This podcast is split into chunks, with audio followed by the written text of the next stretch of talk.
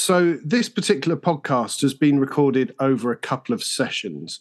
Unlike our usual, where just one take, seamless and flawless podcast recording we do, uh, due to the time constraints, especially from Europe Engulfed, this is being recorded over a couple of nights. So, if there is any discrepancy in the sound, we apologize for that, and hopefully, it'll be better next week.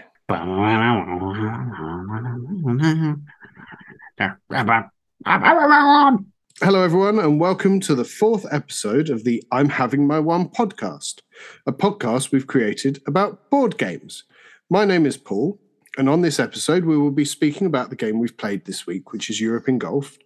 Take a look at what other games we've played this week. And then we'll have a chat about some new games that are out recently and a rundown of what we are calling the Notness.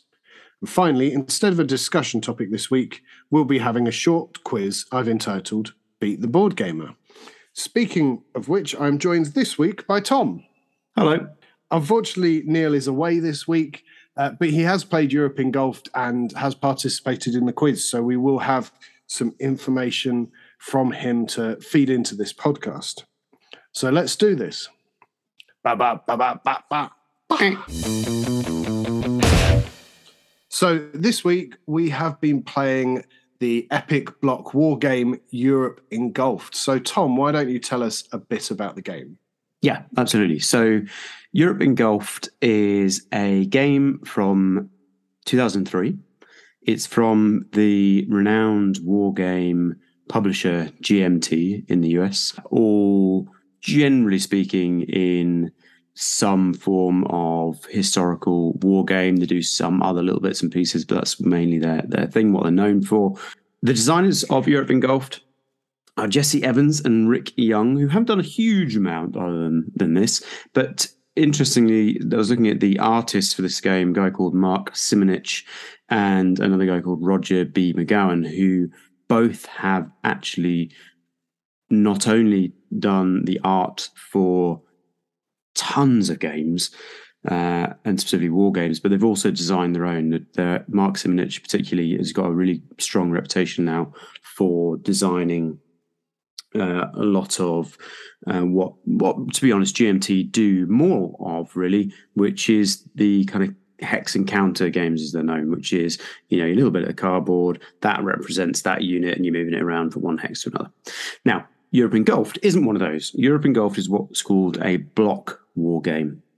So this is a you know, as it sounds, I suppose, it features a load of little blocks that you have.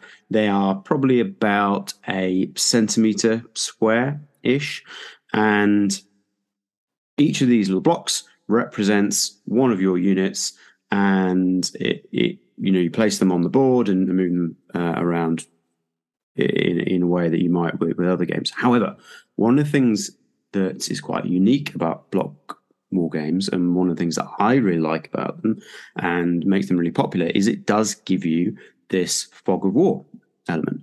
What I mean by that is that normally with any game, pretty much, when you're putting pieces onto the board, you will see what it is that you've got and also what everyone else has got. So a lot of the uh, games, whether they're war games or not, you're going to be able to see what's going on, right? And so, particularly when it's this sort of game that's trying to simulate World War II in the European theatre, and you're moving units around, you kind of want to pretend that maybe you've got your units in different places to, uh, to, to where you do. So you know, having these blocks that you sit on either side of the board and your blocks face you and on your side of the block you can see okay it's that unit and it's got this strength i'll talk about that in a second.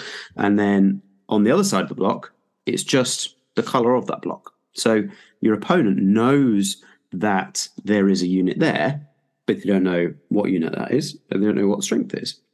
So just introduces this really smart very simple really way of adding that fog of war element that I, have never seen any other way of doing it other than blocks. So that's one thing about them. The other things with these blocks have strength points on them. So usually you'd call these pips that on one side, let's say it's a st- three strength unit, it's got three pips on the top side, Then on the right hand side, you've got two pips, and on the bottom, you've got one pip. And as that unit loses strength, you just rotate it 90 degrees. So instead of the three pips being at the top, it's two pips at the top. And so you can just see uh, that sort of strength as well. So block war games have lots of nice little things that you can do that you can't do in other games. I don't think that they always get the best reputation in the proper war game community, which we're not really part of. Um, I think maybe people feel they're not detailed enough, but they tend to be uh, games that, despite this one taking ages, are a little bit lighter. I think in terms of their uh, their approach to, to to what they're trying to simulate. Um, but I I think they're really great. The game itself, fairly simple. It's moving blocks around. You know, I'm going to do various stages of my turn, and those are moving blocks around various ways, and then you just do the fighting. The main unique mechanic that Europe Engulfed, Engulfed has is these things called special actions, which are little tokens that you buy and have a set number of them. And, and, the idea behind it is it's your nation sort of putting its extra resources into a particular campaign or uh, effort to supply or something like that. So think that, you know, probably the most famous thing that people know about World War II is something like D Day, certainly in this part of the world. And the effort that went into that is like your whole economy kind of going into uh, into that effort to do the invasion so in this game if you were to do that kind of amphibious invasion of another country you'd spend all these special actions you have a set number of them different nations can buy different numbers that is one of the the key things that Europe Engulfed does as a, as a mechanic is have these little tokens, this kind of special effort uh, tokens that you can use in a variety of different ways yeah, that's the kind of the, the headlines of, of what the game is and how it's played. I've had this game for a little while. I've played it a couple times um, more, uh, but it was introducing it to Paul and Neil uh, this time. Paul, what did you what did you think? Yeah, I absolutely loved it. Um, as you say, the the block war games um, are really good for that sort of fog of war. It gives you a different level of strategy because you're almost taking that gamble of, all oh, right, shall I attack that person there now? Uh, you don't know what they've got. Um, I mean, there is the argument that once they've laid down their blocks and you've had a battle and maybe some retreats and things have happened and those blocks are in a different country, a different mm. area, that if you're bright enough, you can remember, oh, well, he's got four tanks and sure six. six I, but I wonder whether some people playing this would even write it down if you know it's, it's just make it so long to do that, but write it down to keep track of approximately. But you just you probably lose track.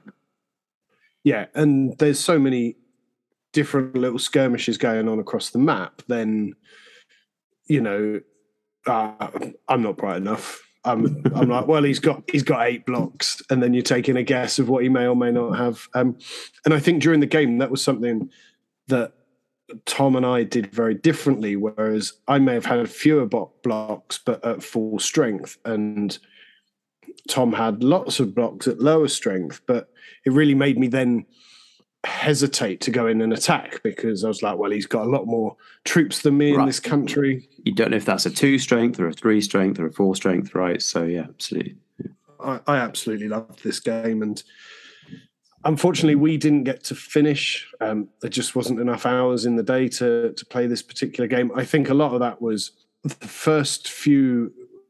The game set sort of each turn is set as a two month period. Yeah. Um, and I think our first few months, because both Neil and I were learning the game, you know, it was our first time physically playing it. We were maybe a bit slower than we were by the end. And, mm. you know, although we had to finish, if everyone was free the, the following day, I would have quite happily gone and set back up and gone for it again. Right. And this is the thing about these games in general is that there aren't many that are trying to simulate something historical like that that aren't super long games, right? And I think that is a a luxury that we just don't really enjoy is having the ability to have that out on a table that then doesn't uh, need using for X amount of time. So exactly, exactly. Children, you're not allowed to eat this week because I've got a, a game out on the table. Um, you know, and that all goes all the way up to the like the ridiculous um, campaign for North Africa, longest board game in the world that takes weeks and weeks to play. Right, it's like 200 hours or something to play. Yeah, but there are shorter games. Uh, we've played Hammer of the Scots. Yeah. What did that take us? Three, four hours? Yeah, something like that.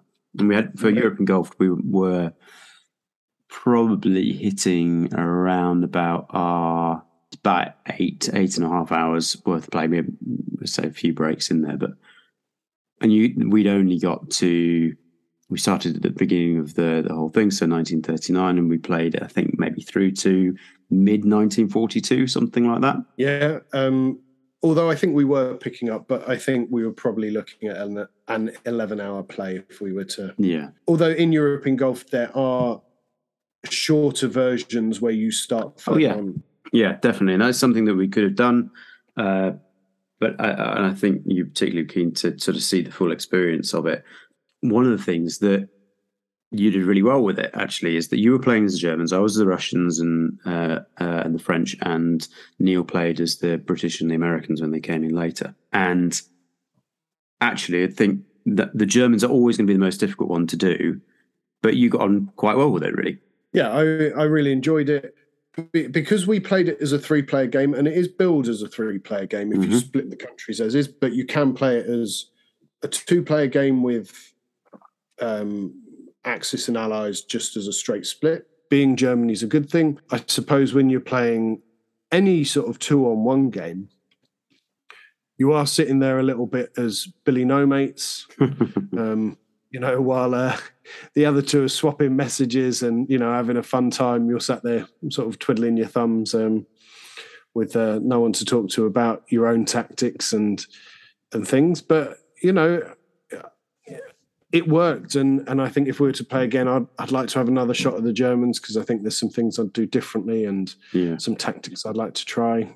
The the other thing that I actually quite liked about this game that we were playing is that I think when you play these, you know, these exploded big strategic games like this, uh, and also in the team element, it's quite interesting that I think it perhaps because it just takes so flipping long to play these things is that it shows you the sort of players that people are. And one of the things that uh, I thought that from my point of view, being on the same side as Neil was really interesting is that we have really different approaches to to these sort of games. Anyway, I don't know whether we do generally in games, but Neil's very much like, oh, there's a little chance. I'm going to do it. I'm just going to roll the dice and see what happens. Well, I'm much more of a uh, you know, let, let's just make sure we've got enough to what we can do that it's not going to you know chance something over there you know much more cautious much more kind of let let's be um let's let's be sure that doing this is not risking anything whereas neil absolutely was a you know just just risk it for for the sake of it so i think he'd probably actually make a very good german uh, player in this game where you do have to do more of that whereas the kind of being steady and building up is is probably more of the the british and, and us strategy in in this game so I don't know, maybe these yeah, kind of definitely. things come out come out naturally.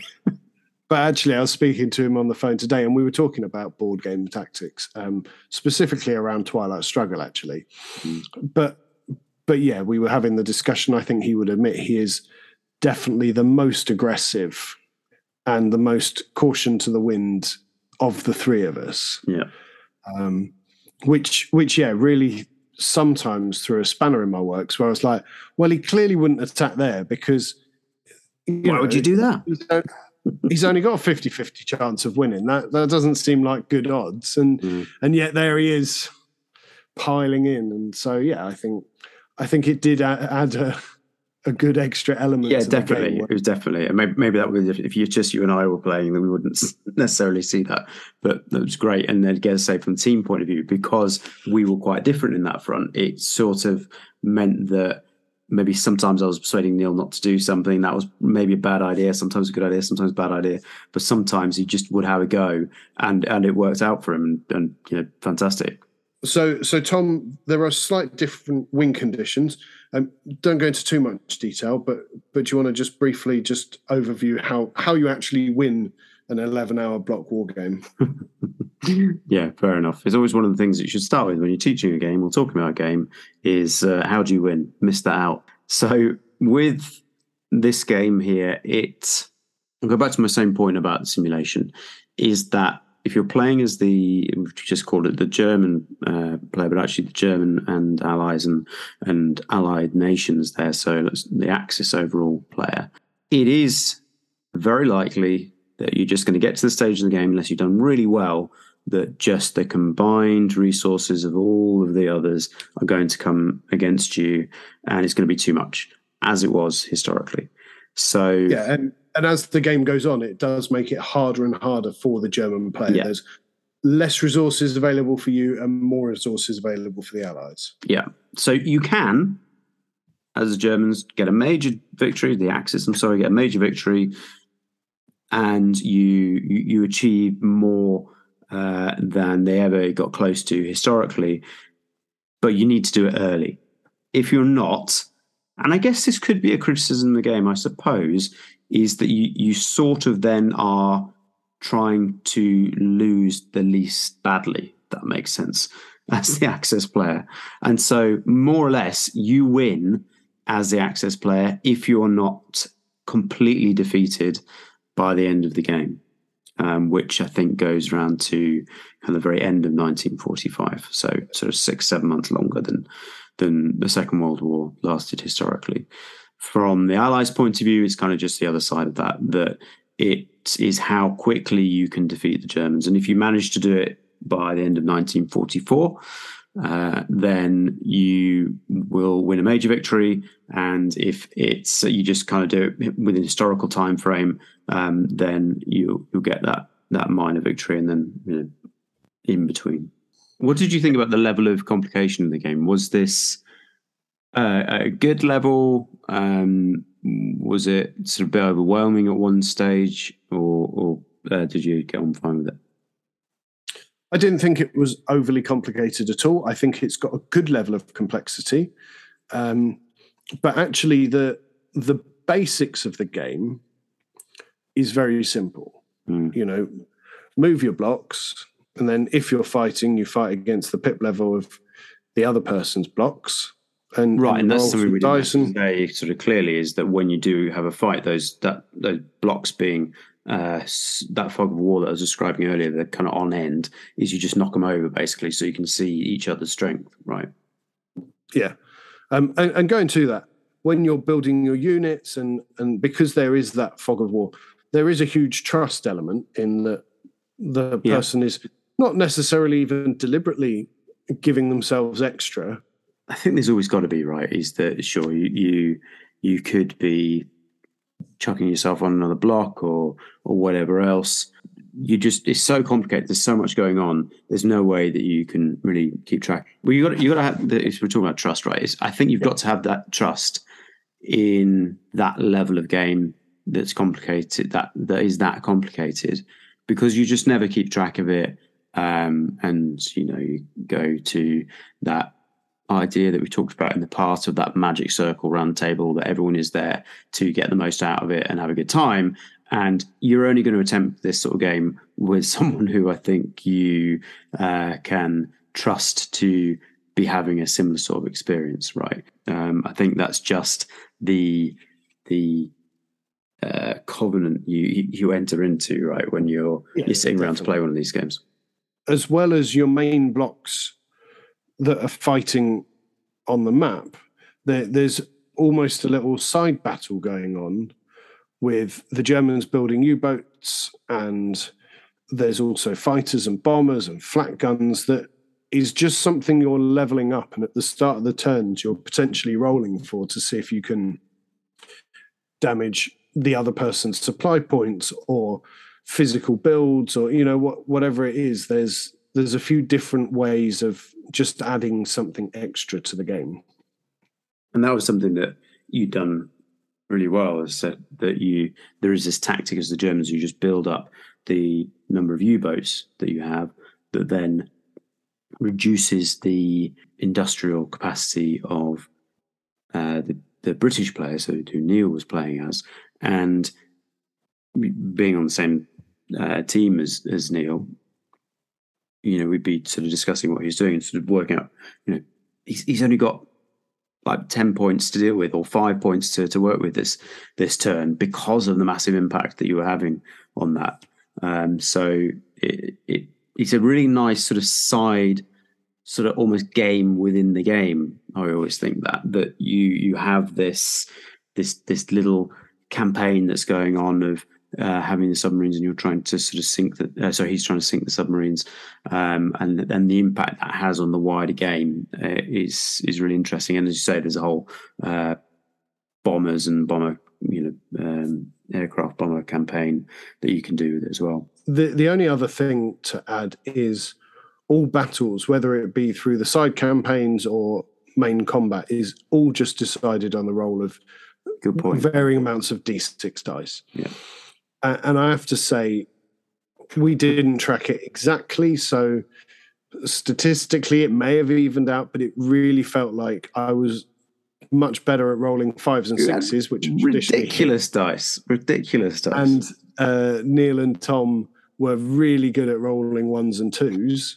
um, That's my specialty. So there, there is that uh, kind of random element that is brought in by dice, and you can play the odds, although sometimes, you know, they might feel that I was doing slightly better on my dice rolls um, when I rolled four dice looking for sixes and got four sixes, and Tom rolled 12 dice looking for sixes and got none. Um, but I don't mind that, right? So thinking about, for one thing, it's just nice to chuck a whole load of dice. That there's a nice thing about that, and there's also a another thing which you sort of think again what is this trying to do? Is trying to simulate uh, historical uh, combat and you know this is sort of the, the thing that people accept or know about anything about any sort of battle or anything that's happened right? Is that you can have all the best plans in the world but then because on that moment that that guy was going, he sort of forgot or woke up late, or that bridge was actually not there, or you know something happened that is actually just pure chance and luck, the weather, any of these kind of things, things that you just can't plan for, that introduce that element of chance uh, into into these sort of uh, situations. Actually, that when you are playing a game that's trying to simulate it. I, I, don't mind that. I think if you were trying to make it a bit more, you know, just because that person's got more numbers than the other, that it moves away from that simulation. So you think about something like diplomacy, right, which could just comes down to a, absolutely this person just has more units than that person. That's not that's not trying to do the same thing, right? It's it's not trying to simulate that. So Tom, uh, did you have any ones whilst we were playing? So I shouldn't have had too many ones because I knew this game. but it's just not really my style to have no ones. And I did uh, this time bring our little tokens so we could keep track of them. And I think I ended up with two or three uh, in the end, just for little lapses of concentrations and things like that. Yeah, nothing major. I didn't. I don't think I had any big game uh, game changing changing ones. I ended up with two tokens in front of me, but I feel I w- that was severely underrepresenting the amount of ones. so ratings out of ten. So Neil's rating out of ten would be a potential nine out of ten, but his reason um, is that because it is difficult to get to the table, Neil is going to give it an eight out of ten. Yeah, I think that is it's perfectly fair. It's the kind of the time it takes to play through and, and everything else that difficult to rate it highly, is fair enough. Um, for me, it's much higher. I, I really enjoyed playing this game, and it's got the right level of complication and uh, love the the block element of it and as I was saying earlier, the little sub games that you've got within the game. This is as close to, if not a 10 out of 10 game for me. it really is one of the favorite my favorite games in my collection. Ten out of ten. Um, I'm giving it a nine point five out of ten, purely because it was our first game and we didn't finish it. um, I think next time we play, I'm more than happy to up it to a 10, but I would like to just get to the end of the game uh, before I give it. But but but sitting quite comfortably at a high 9.5. We just need to uh, find some time in our lives when we can spare, you know, 15 hours and then uh, just playing one game. And then, then it'll be no problem. Easy let's have a rundown of some of the games that we've been playing outside of the podcast this week. Tom, why don't you start us off? Yep. So we've completed another game of diplomacy in the last week using the same Backstabbr online version of this 1959 game of negotiation, betrayals, and area control. This time we had seven players uh, meaning that Italy was included in, in those player controlled nations this time, which is great. Uh, we're very grateful to Neil's friend Steve and his son for, for making up numbers uh, on that one. Thanks, Steve and Will. The previous games we'd had of this were all uh, quite alliance led, really, that you'd end up with two or three or even four nations teaming up together for the win. Uh, and so going into this one, we'd agreed uh, all of us that we'll try and have like a maximum of two nation alliance uh, at the end, uh, and actually quite a bit of clamour from all of us to have, uh, or most of us anyway, to have more betrayals and backstabbing. We certainly got that this time. Um, it was quite a different game with uh, lots of alliances broken. Still got plans um, away with family in the next few weeks and uh, still got plans to actually play an in-person game of diplomacy. So um, I look forward to to letting you know how that goes. I'm very jealous about that. Anyway, so that was diplomacy. Also, uh, in the last week, had another game of Brass Birmingham. Welcome to the Brass Birmingham podcast. Uh, we've spoken about this quite a lot before, though, so I won't mention it very much other than in passing. Uh, it was a fun game, teaching brass again to another new player, a couple of uh, guys who'd played it before, but then a fourth who hadn't. And we actually just played the first era, the Canal era this time, due to time constraints, but it was still really enjoyable. Uh, I think that actually occurred to me afterwards that splitting that game up like that, where you've got that first and the second, and you just play the first era of the game, does present a simpler version of the game, and it might be a good way to teach it. Actually, if you're uh, perhaps a bit nervous of, of how to to approach it. If you actually just talk about it as a one era game the first time round, you just forget that second era altogether. I think that that might be an interesting way of doing it. Then finally, um, I've played a couple of missions of the Adventures of Robin Hood. So this is a an introductory mission based game set in the the Legends of Robin Hood, which appeals to me a lot. Uh, came out in 2021, published by Kosmos Games uh, from designer Michael Menzel, whose uh, biggest other gaming credit is the The Legends of Andor, which I don't know very much about. Um, I think it's sort of similar RPG feel to it. Anyway, so both Neil and I pre-ordered this game last year. So loved the theme and what we do in the game, uh, which is kind of like a cross between a point and click uh, old fashioned RPG computer game with a, an advent calendar in some ways. What I mean by this is that you have this actually beautifully drawn board, which is filled in with these small segments that show maybe an object or a character that you can interact with. And these segments can be taken out, it's the advent calendar bit, and flip to reveal a changed map board, changing the imagery of what's going on for your continuing adventure. So maybe flip it and there's a character on the other side of it, then you can interact with or something like that. All of these tokens have a number next to them uh, that relate to a page in this adventure book that you get, which is this thick novel style hardback book you get with the game that gives you a certain amount of kind of choose your own adventure to it as well. There's certainly some uh, some choices when you're going through it. And so you'll, you know, you go to that token with your characters, you'll read out that page and, you know, the story progresses. The board itself is just a picture of Nottingham Castle and the surrounding buildings and villagey bits, I suppose, and then paths that lead off into Sherwood Forest. So there's there's not that kind of hex based or point to point movement being used. Um, there's instead quite a fun little solution to this for moving around, which is that you each uh, have each of your characters comes with this kind of standing meeple, uh, and then three movement meeples, which kind of look like a I guess, a kind of like comic strip book representation of someone who's moving really fast, you know, with the person at the front followed by the trail behind them.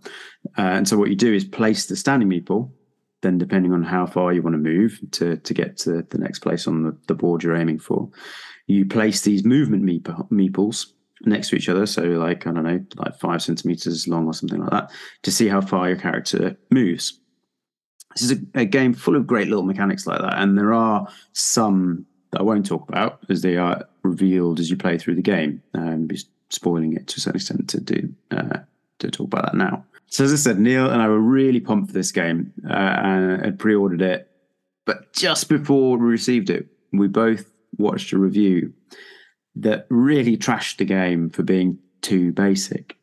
And when we actually got and played the game, from my own point of view anyway, it was really hard to forget this, and it did impact on the way in which I felt about the game. And I think we both, Neil and I, played a few missions independently and some together, and then kind of returned it to the shelf. And it's only in the last few weeks when I've sort of been thinking about, you know, games on the shelf and maybe rotating the collection a bit. I've been inclined to take it off uh, the shelf and give it another look. And having played it twice and very pleased to say that I've actually got a renewed enthusiasm for it. Once again, I think it's just one of those things that you um, you have to kind of view it for what it is, uh, which is you know that fairly simple introductory role playing game that is actually quite families focused. Um, I think Kosmos do quite a lot of games like that, uh, and I think this is something you can clearly see in the game itself, in the approach that the designers taken in trying to uh, you know you you learn as you go kind of approaching it in the first few missions that you're removing a long teach at the beginning. So again thinking you know getting kids involved in this perhaps uh, and it's allowing you to just get involved straight away.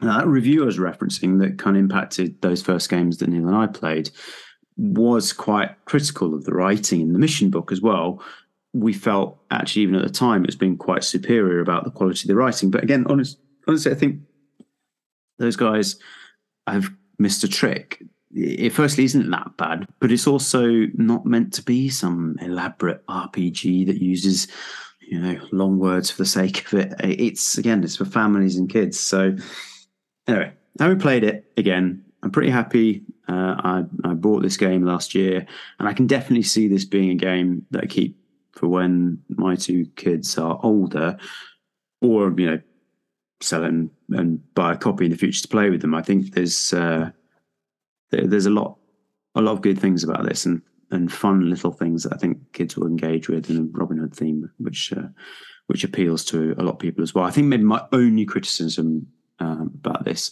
is that the advent calendar thing where you're taking the tokens out it's really difficult. You know, the, the nice sort of reasonably thick bits of cardboard that you're using, taking it out, but you, only need to take it out a couple of times. This start to become a little bit scuffed. I don't know how you get around it. Certainly wouldn't want to go down a route where I know something other than cardboard that you're using necessarily for it. Uh, but it, it's it, it's maybe a little bit annoying, but I just don't know what you can do about it. Anyway, the Adventures of Robin Hood uh, from Kosmos Games.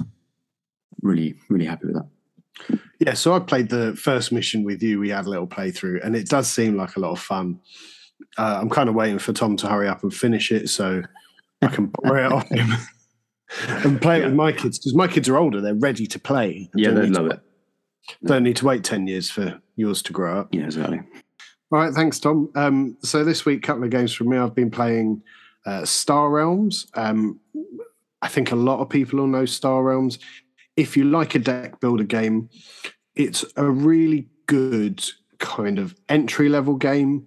But even if you're maybe a more seasoned player, it's something that you can play quickly. So if you've got 20 minutes to kill while you're waiting for someone else to turn up, or you just want something nice to round off the evening, something like Star Realms or actually Hero Realms is very similar. You start off with a set of 10 for your deck of cards, and then there's a marketplace in which you can buy ships that will make attacks, or you can buy bases that you can defend yourself with.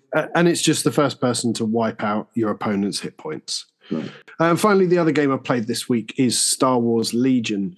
It's another miniatures war game. It's a collection game.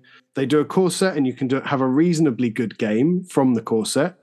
Um, but ultimately, if you want to get enough points to field a full army, you need to buy different uh, different models and different units. Um, the units are sculpted really well. I think they keep to the the theme and the abilities from the original movies. I, I, think it's it's captured very well in the artwork and and in the way the models themselves are positioned.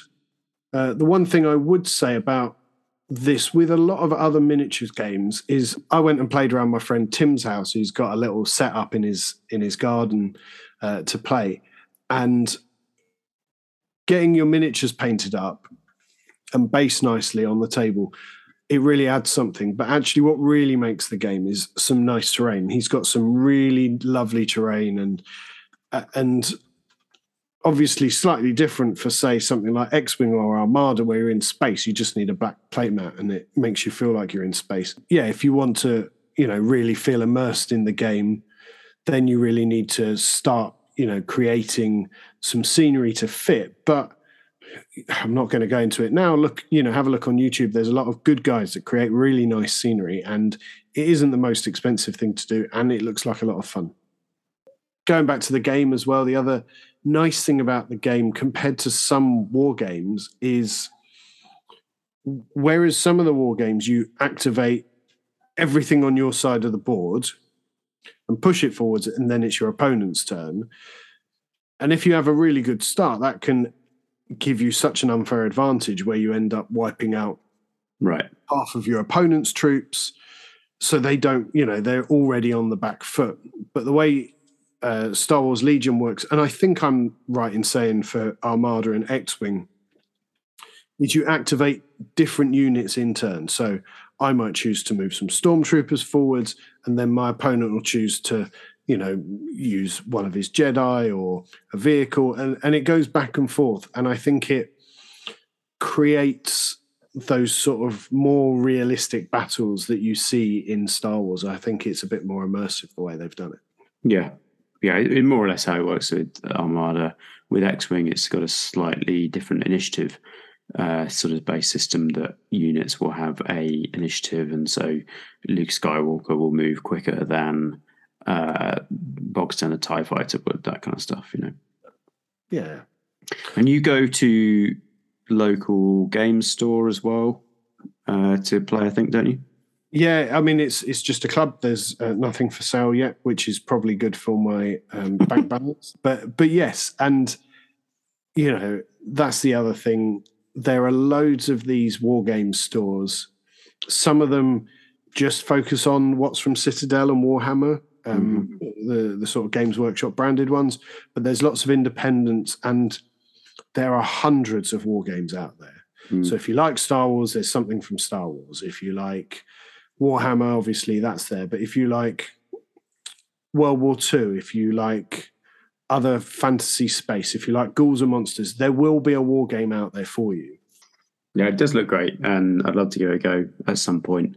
But yeah, it's a massive whole almost almost sort of separate hobby in some ways that's or it's at least adjacent to board gaming per se is tabletop miniatures and the wargaming side right and yeah whatever your favorite topic is in that from as you say fantasy through to star wars through uh, the uh, dead man's hand stuff that neil has been playing yep. through historical you know Romans all the way through to to, to World War Two, and, and I think even you know more recent stuff on that if you're if you're into if you're into it. This is a really quick final point as well on Legion, which is really important, is that it is continuing, right? It's being maintained.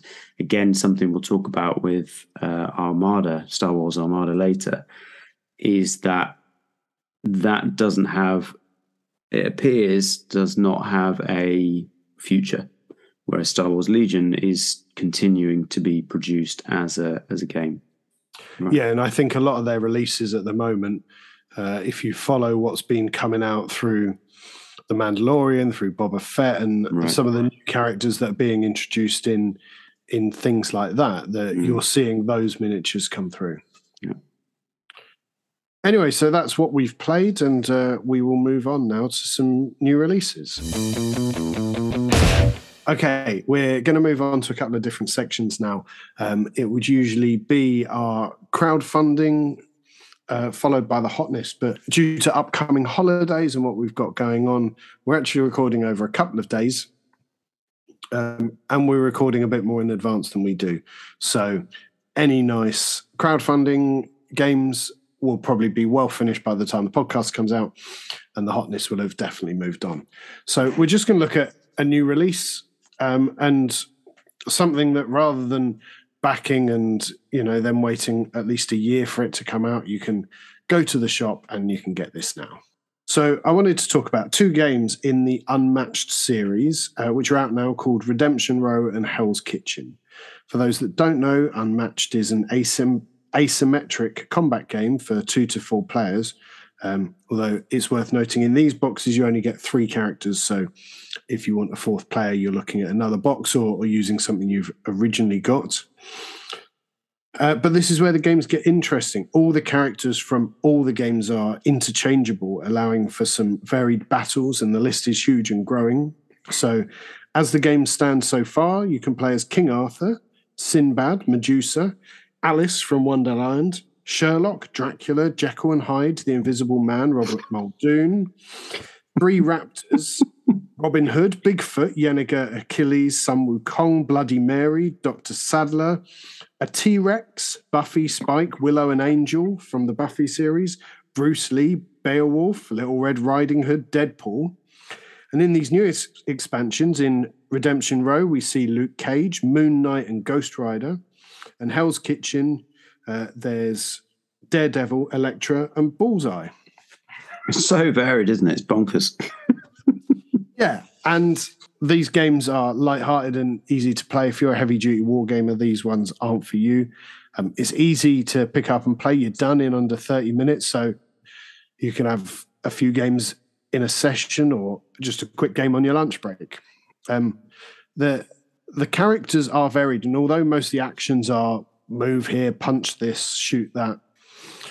It's the text on the cards you play. They're well thought out. They're very character specific, and they make the game. You know, for for a short, quick romp through killing some random fictional character or guy from history, they they make the game quite interesting and you can pick up a set with a board. So the board is what you need to play the game for 30 to 35 pounds, and the smaller sets with one or two characters for about 20 pounds. Um, nice. We've got a couple of sets. Um, the the kids especially are big Marvel fans, so we're looking forward to to getting these and uh, adding them to the collection. I'm quite looking forward to Deadpool and King Arthur te- teaming up. to fight Dare, uh, Daredevil and a T Rex. So that'll be a, a, a nice a nice way of doing it. So I've never they're so popular these games. I've never gone near them, so I need to try them before judging really. But the thing going back to what I was saying before about diplomacy and being, I think, a bit of a, a simulationist, really. And what, what I mean by that is that uh, really just wanting to play it out exactly as as it was, it's like putting in my brain backwards to have uh, King Arthur versus a T Rex or something like that. It's uh... as, as it historically happened. Well, we don't know. We weren't there, so yeah, you, you do very much have to suspend your disbelief to play these games. Yeah. Um, as I say, it's a bit of light-hearted fun. They're constantly adding, uh, and what's nice, although at the moment there seems to be a big push on Marvel. Mm. I don't know whether it was a cost of buying some of the bigger names, but they've gone for some slightly obscure characters. But Squirrel Girl is coming out later this year with uh, Well known character. She, she she got her trilogy in the uh, the Marvel universe yet? Yeah, although you know, you, you never know. Might be Phase Six or whatever we're up to. Sure, you know. So yeah. but but it is nice that they take the IP from lots of different things. So you do have some historical characters, you do have some fictional literary characters, but then you know they've gone down the Jurassic Park route, they've gone down the Buffy route. So yeah, it's it's nice. It's a bit of fun. Um, my two kids, uh, 14 and 17, absolutely love it. I've even played with the seven year old. Um, it's it's maybe a bit advanced for him, but a lot of the sets, although it's up to four players, it's usually a 2v2 battle. These newer boxes are introducing kind of free for alls, um, but the uh, the older games are, are very much a two on two. So if you do have a new gamer or maybe a younger child, actually it works really nicely because they can have their own character. But if they get stuck and need help, you know, you're not shooting yourself in the foot by telling them to do something. Anyway, so that's my new game that's recently out. Um, you know, if you want something fun, go down to your local game store and pick up a copy now. Right, so on to what I'm calling the notness. We usually have the hotness at this stage. Uh, it's the notness. Um, this is where we'll talk about games that are maybe a bit older and maybe not as well known. Although looking at our list, I think most seasoned gamers will know all of these. But the brief we've given ourselves is you need to pick a game that is over 200 on the BGG rating, is over two years old, and is still readily available for purchase. So, Tom, what do you have for us? So the first one is Flamme Rouge. This is a game from 2016 for two to four players from Lautapelit, designed by Asger Harding Granerud, and is set in uh, 1920s, I think, where players play as a pair of riders in a Tour de France style cycling race. And I've picked this game as it really works for me as a very simple to learn, but actually quite strategic racing game. Now, racing games, everyone's played a racing game at some point, right? It's such a major part of board gaming. You extend out and look at snakes and ladders. That is an example, right? You have a piece, you determine how far you're going to move, in that case, with a dice, and the first person to the end wins. So in Flamme Rouge, the way that you determine how far you move is a deck of cards. You have one of these for each of your two riders, and you'll have four in hand, and every turn you'll determine how far you're going to go by picking a card, uh, which has a number on it of the number of spaces you're going to move, and placing that down. And when everyone has chosen uh, their cards they want to play, you play that out in turns. It's sort of got that programming element to it, and you're contending with hills and drafting and etc. Out of the box, you get a really fun game that I enjoy a lot. But Flamme Rouge really comes to life and is a completely different thing with this companion app that you can get for mobile, where it allows you to string multiple races together in a tour, and you're carrying your race times and an exhaustion for your riders gain from one race to another. You carry that over to the next race. So, you know, maybe you absolutely gunned it in the first race, and you know you uh, you won, but you picked up a load of what are uh, called exhaustion cards um, for kind of being in the lead all the time. And then you, are going to carry over in a certain number of those into that next race. And so you do multiple, it can, can have a real impact. There are a, couple of expansions now that allow you to play with up to six players. You uh, can add weather uh, as well as different types of track and so on. And I've actually just seen they're doing a, this year, they're doing a campaign box that essentially I think will do what the app does, as well as giving you a load of new components to be able to to use. So again, building that kind of campaign, playing multiple games with it. Really quick as well. You absolutely can get a game done. Uh, sure, increases the number of players, but with maybe two, three players, you can get a game done in half an hour. really. And then, you know, you play two, three games of that over an evening. Uh, and that's your your little tour that you've built. So really great. Really love it. It's ranked in that board game geek list as 223, unbelievably. Uh, so should, obviously should be higher, shouldn't it? should be higher, right? Um, but it's it's absolutely a, a nine out of ten for me. I love it. Yeah, um, and and I think it, it's quite a tactical game, isn't it? it you're actually penalised for being at the front, and I Mm-hmm. really like that as a mechanic. It really fits in with the Tour de France theme. Is you're you're kind of waiting for that moment to go and make a break for the finish line, aren't you? Yeah, yeah, absolutely. Choosing your moment of when do you, you know, slap down that that high end card that means you're going to to be able to to to race into the lead and. Uh, it's really interesting the way in which it kind of goes with these uh, obstacles you have on the race. And again, with the expansions, you get more kind of things of like thinner uh, pieces of road and, and, cobbles and things like that. Yeah, brilliant. Uh, so, so my first uh, not in this game is a game I'm sure most people have heard of, which is Small World. Awesome. Um, it's a Days of Wonder game. Um, it's currently ranked 298. It's from 2009. There are loads of different versions of the game, loads of different expansions for the game. So there's a lot going on. But even in the base game of the box, which is what I want to talk about, the, the way the game works is you're playing you're playing the game's two to five players, but play with as many players as you can get it, it gets better because the map is just not big enough for you all to play. So it's really chaotic. There's a lot going on. There's a lot of ways to attack people. Easy starter to teach because at the start of your turn, you are given a load of tokens that represent your faction, and you have to play uh, two plus however many bits of cardboard there are uh, on each tile. So they don't even have to understand what the different bits of cardboard do if they want to go into an area, count up that many bits of cardboard, add to. If you've got that many tokens, you can go in. Uh, there's a nice random sort of push a luck mechanic at the end of your turn where you can roll a dice for a couple of extra bonus goes. Uh, and the factions are really nice because in the base game, there's, I don't know, a dozen or so different factions. Yeah, at least. Um, and, and then slightly more abilities. So the the factions, they might be the trolls, the vampires, the dwarves, the humans, they'll all have some ability of their own.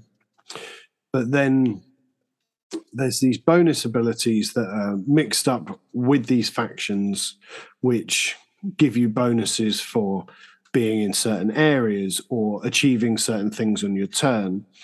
And because that's always randomized, actually, no two games are the same because each faction will have different abilities from game to game and it Mm. really adds a lot.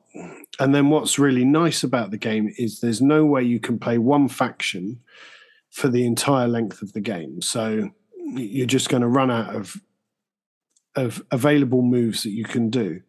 So you can then put your faction into decline, which means they're flipped over. They'll still help you score points, but you can't do anything with them.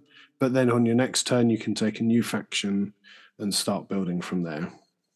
Um, it's it is very chaotic at times. There's a lot going on on a very small board, um, but it's it's really good fun. You quite often see these on Facebook Marketplace, on eBay, Right. Uh, and because it's a popular game, it goes quite cheap. But Mm.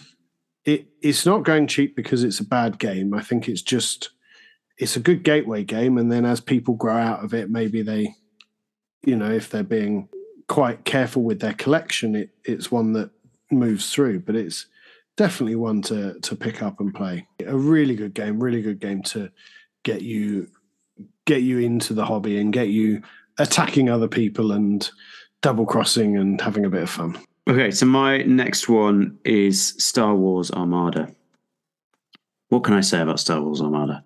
I think of Star Wars Armada as this kind of trilogy of games that Fantasy Flight published uh, a few years back, we talked about Star Wars Legion earlier. This Star Wars X-wing miniatures game, which I think potentially was the first one, um, that was the you know you'd have your little X-wings and your Tie fighters and so on, be flying them around. As the game's grown massively from that, and then this Star Wars Armada, which is the big ship. So think of those iconic moments in the Star Wars films where you've got the the big space triangles uh, attacking the little uh, kind of zooming around uh, rebel fighters and so on, and and that's what you're doing in this game. It's a, a simulation. Again, you are uh, acting out that that uh, that that fantasy of being able to to control those ships and you know there's a sort of like Star Wars Legion as well kind of build building element of it that the, the different ships have point values and you can have upgrade cards on them and you lay it out and it, it, it it's great. It's from 2015 the the guy who designed it or had a hand in designing it anyway is Christian T. Petersen, who was Mr Fantasy Flight uh, originally. Who, who founded that business. Also, he is the Twilight Imperium guy, so some good pedigree uh, there for us. There are so many options in this game. Neil and I have played this a lot. We made a decision, and this is sort of important thing, really. The, the outlay is just insane. Otherwise, it's not a cheap game, even buying stuff on eBay. But you you need to be lucky, as as I was, that when I was first looking to get into it, Neil said he was as well. And so you're you know you each buy a factions collection, and then you can obviously swap and, and play those and and have a good time with it. You there are different varieties of it. You can get uh, the kind of old uh, original trilogy versions, which is what we did of uh, Rebels versus uh, the uh, the the Empire. But you can also do a there's a Clone Wars version of it uh, if that's the Star Wars that appeals most to you. Loads of options. All of the the bits of Star Wars that appeal to you. So you can get your little Millennium Falcon, you can get your uh, Boba Fett ship, and all of this to to be able to to to enact that. There's also a whole tournament element. I wouldn't go near that myself. It's not kind of too interesting to me that, but we've got you know I got so much out of this game. We played it and played it and played it, and we still want to carry on. So although it has been a big outlay to to get the the different fleets that we've bought, it's it's so much fun. Uh, it will take a long time. It is definitely a we're not particularly slow, I don't think, but it, you're definitely a kind of three hour kind of game, uh, maneuvering around and, and, firing off your, your, your different ships against each other. Um, and it looks good, doesn't it? You know, it does. It looks great on the table no, it looks it, it does look really good on the table. Whereas we were talking about Legion, that you need to get yourself some scenery, you need to paint the armies up. I'm right in thinking that the big ships at least come kind of pre-painted or pre-decorated to a point. Yeah. And the little ships aren't, but actually it doesn't really matter. All you need is a black piece of neoprene to sit everything on and it looks amazing. I have to say, when you know, when I've gone down my games club with my tiny little two inch painted Darth Vader mini, and you see someone whapping out their Super Star Destroyer on the table next to you, there is a little bit of mini envy, and you think they're, not, they're, not, mini, are they? The Super Star no, Destroyer, no, it's huge, it's ridiculous.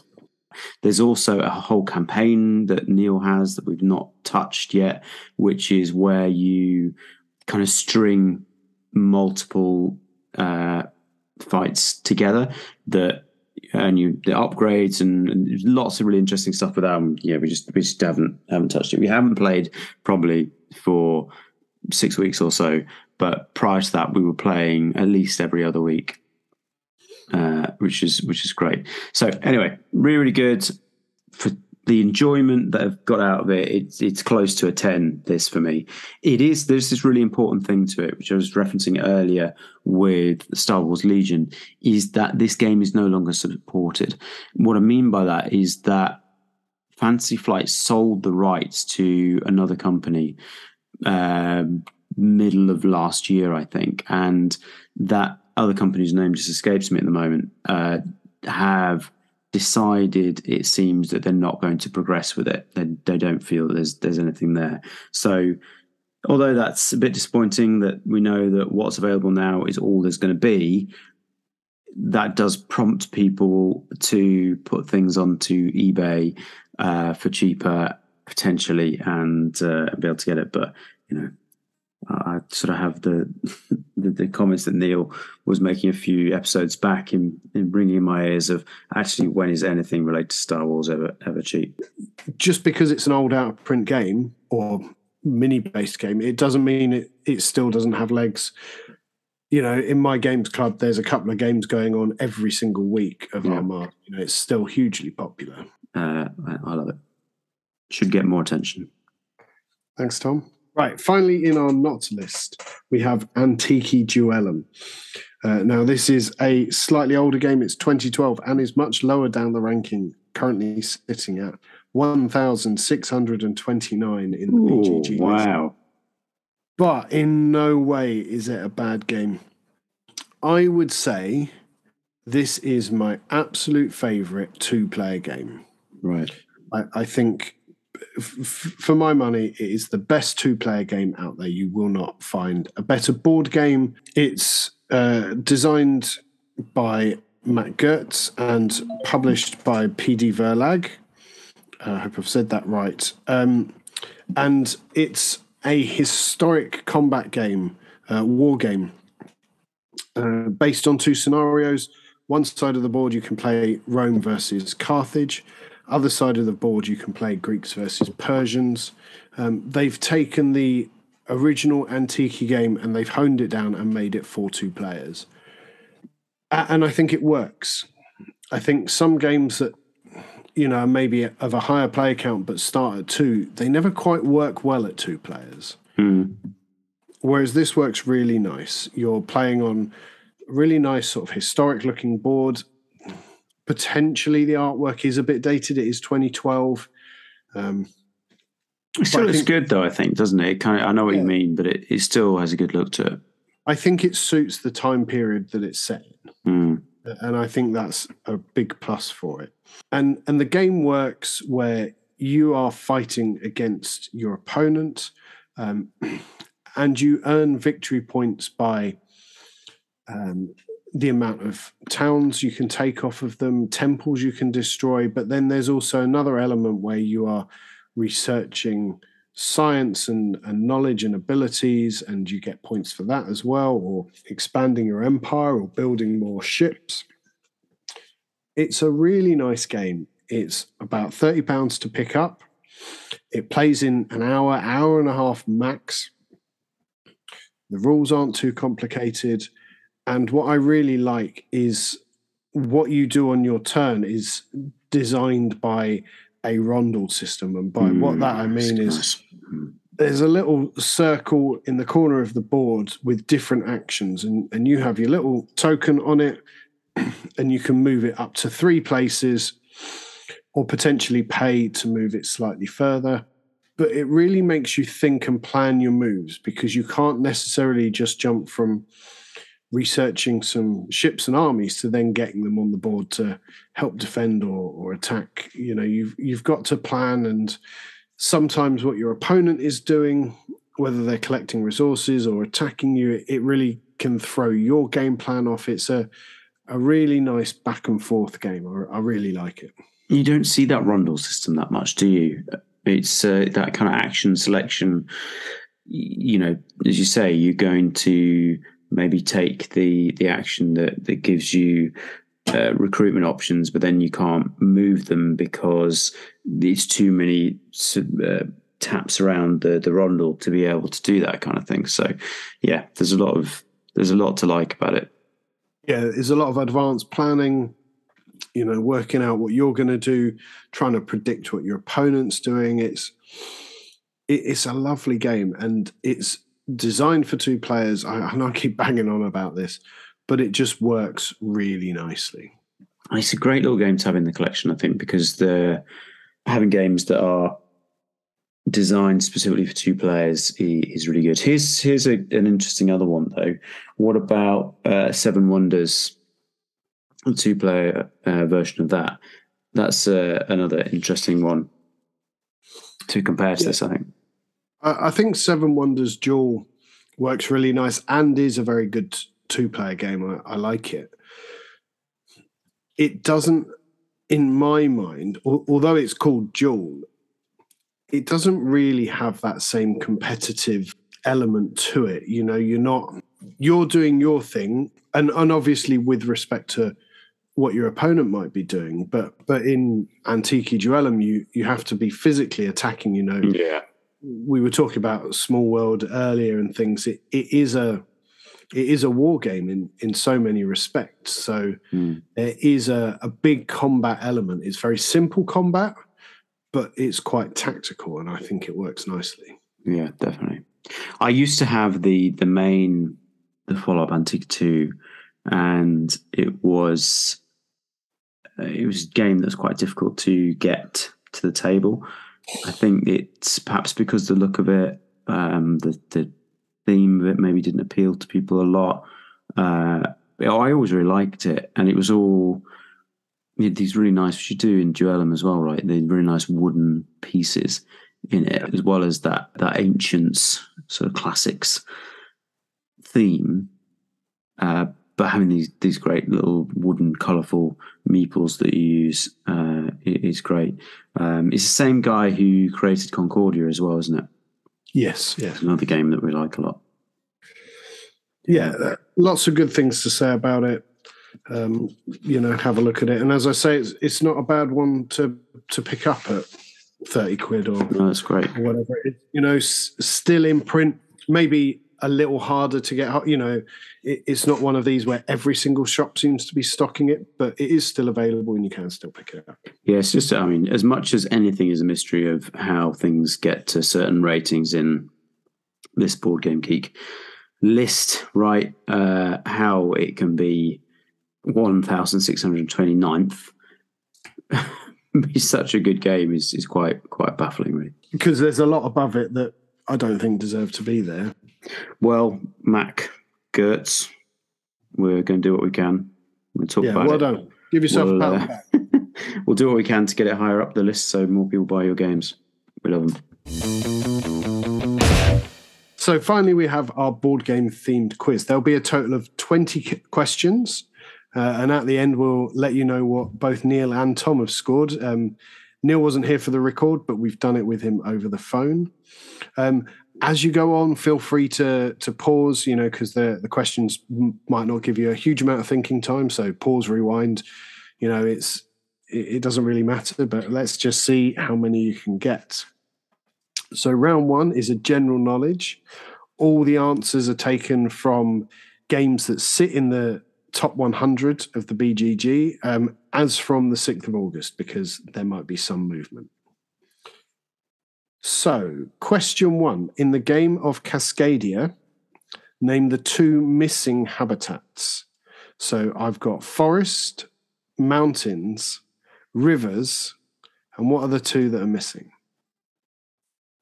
okay, question two. Released in 1995 and set in medieval Spain, which area controlled game is the oldest in the BGG Top 100? Oh, I'm going to kick myself over this. I always, almost want to call it like, uh, I can kind of almost picture it, but not quite. Okay. Which Viking themed game and Steam adaptation by Eric Lang has a number of expansions, including Gods of Asgard.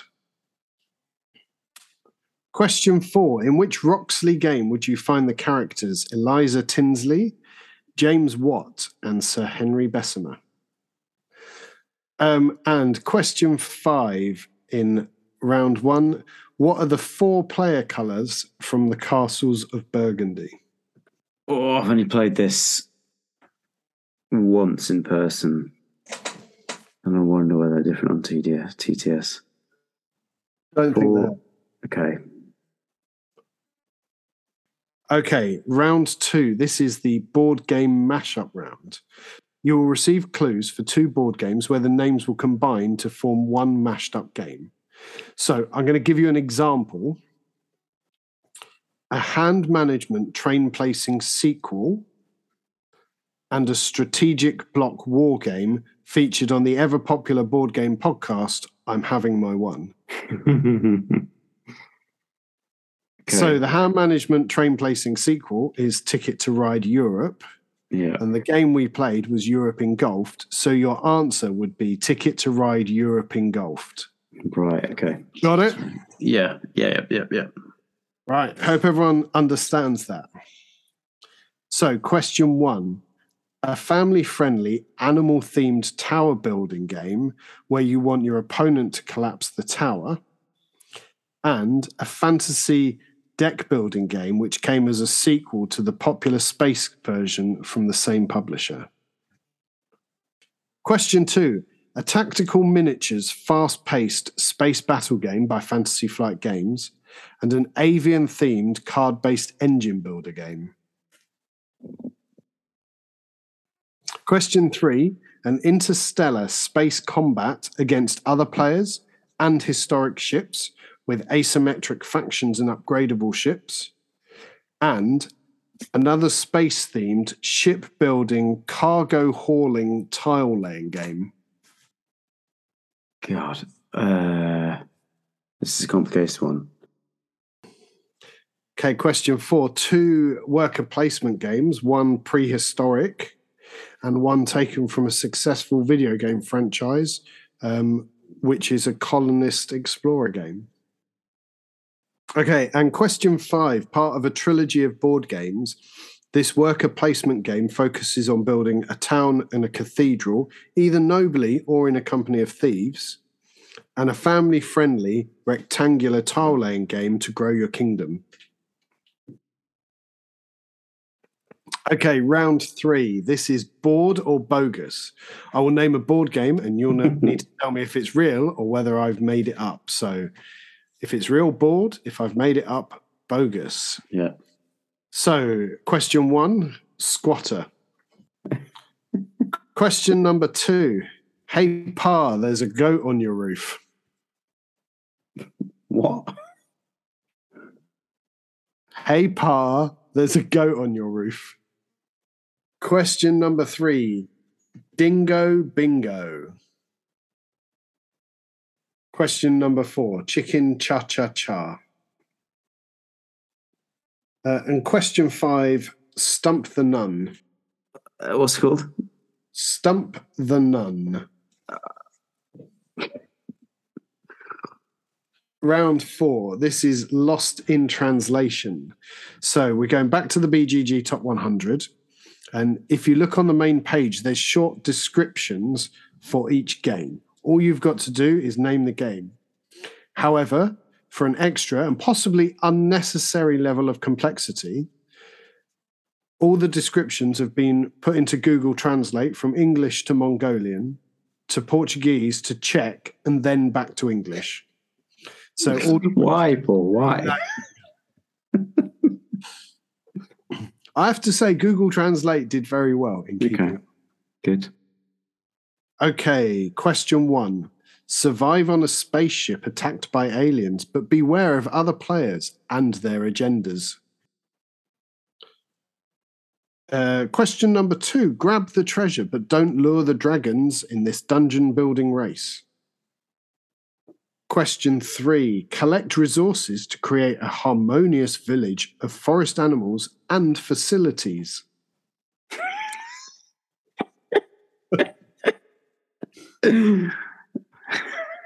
It sounds like you're building rabbit toilets or something. Name of the episode.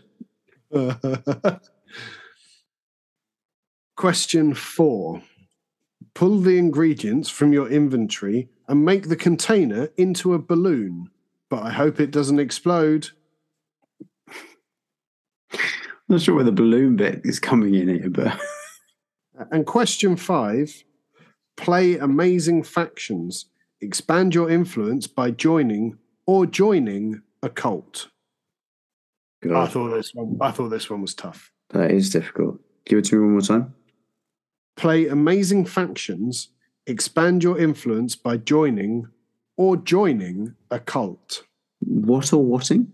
Joining, or joining. yeah. So you can join it or you can join it. Yeah. you can join it. Okay, so let's run through the answers and see how everyone did. So, round one, the game of Cascadia, we were missing the prairies and the wetlands. Question two, the game released in 95 was El Grande. Question three, the Viking game was Blood Rage. Hmm. Question four, the game we seem to talk about a lot, Brass Birmingham. Question five, the four player colours are red, green, blue, and black. I was never going to get that. Uh, so on to round two, our board game mashup. So the animal themed tower builder and the space sequel, uh, fantasy sequel to the space game, is Rhino Hero Realms. Uh, It's a question two great, great game in itself. That sounds amazing. I want to play it. Uh, round two, the tactical miniatures and the avian engine builder was Star Wars X Wing Span. Again, would play that. you wanted zoos in space, didn't exactly. So this is just birds in space. Yeah. Got to start somewhere. Um, question three Interstellar Space Combat and Cargo Hauling is Eclipse Second Dawn for the Galaxy Trucker. Also a great one. Question four, we talked about it the other week, our prehistoric worker placement. And the video game spin off gives you Stone Age of Empires. And question five, uh, the Cathedral Builder and the family friendly rectangular tile laying game. Yes, that's Architects of the West King Domino. That's a great one. Moving on to our board or bogus round, I'll rattle through these. Squatter is a board game. Hey Pa, there's a goat on your roof, also a board game. Although I had a quick look at it, not one I think you want to play. Question three, Dingo Bingo, not a board game, Should be. was bogus. But yes, if you fancy inventing something, I think you've got a good title right there. Question four, Chicken Cha Cha Cha is a board game. And question five, Stump the Nun is bogus, not a board game. And finally, our Lost in Translation. Surviving on a spaceship is Nemesis. Mhm. The uh, treasure grabbing game is Clank, a deck building adventure. Mhm. Our harmonious village of forest animals and facilities is Everdell. Not making our container into a balloon, obviously Quacks of Quedlinburg. And those amazing factions where you can join or join a cult is Terra Mystica. So, Tom, I can tell you Neil scored 11 out of 20. What about you? Oof, oof. I got a very wonderful 15. That's a fantastic score. So, did you beat the board gamers on easy mode with Neil at 11 out of 20 or on hard mode where Tom romps in? Exactly. Bring it. That's it. Thank you for listening. We'd love to hear what you think. Uh, we're active on Instagram and Twitter. These podcasts are released every two weeks, so please subscribe so you don't miss an episode. If there's a game you think we should play and review or a topic to discuss, then drop us a message. We've been I'm having my one, and make sure you have yours too. Hello, Podcast Tom here. Sorry to tell you that this is going to be the last podcast for a few weeks. It's coming towards the end of summer here in the UK, and we're all trying to get a last bit of summer holiday before autumn begins. We really tried our best to avoid a delay in putting out our podcast episodes. I know our listener relies on getting these every two weeks, but we found that we couldn't quite manage to bring it all together and put an episode out there that we were happy with. So, really sorry about that. We'll be back in mid September with more board game discussion, hotness chat, and some interesting new topics. Speak soon. Bye.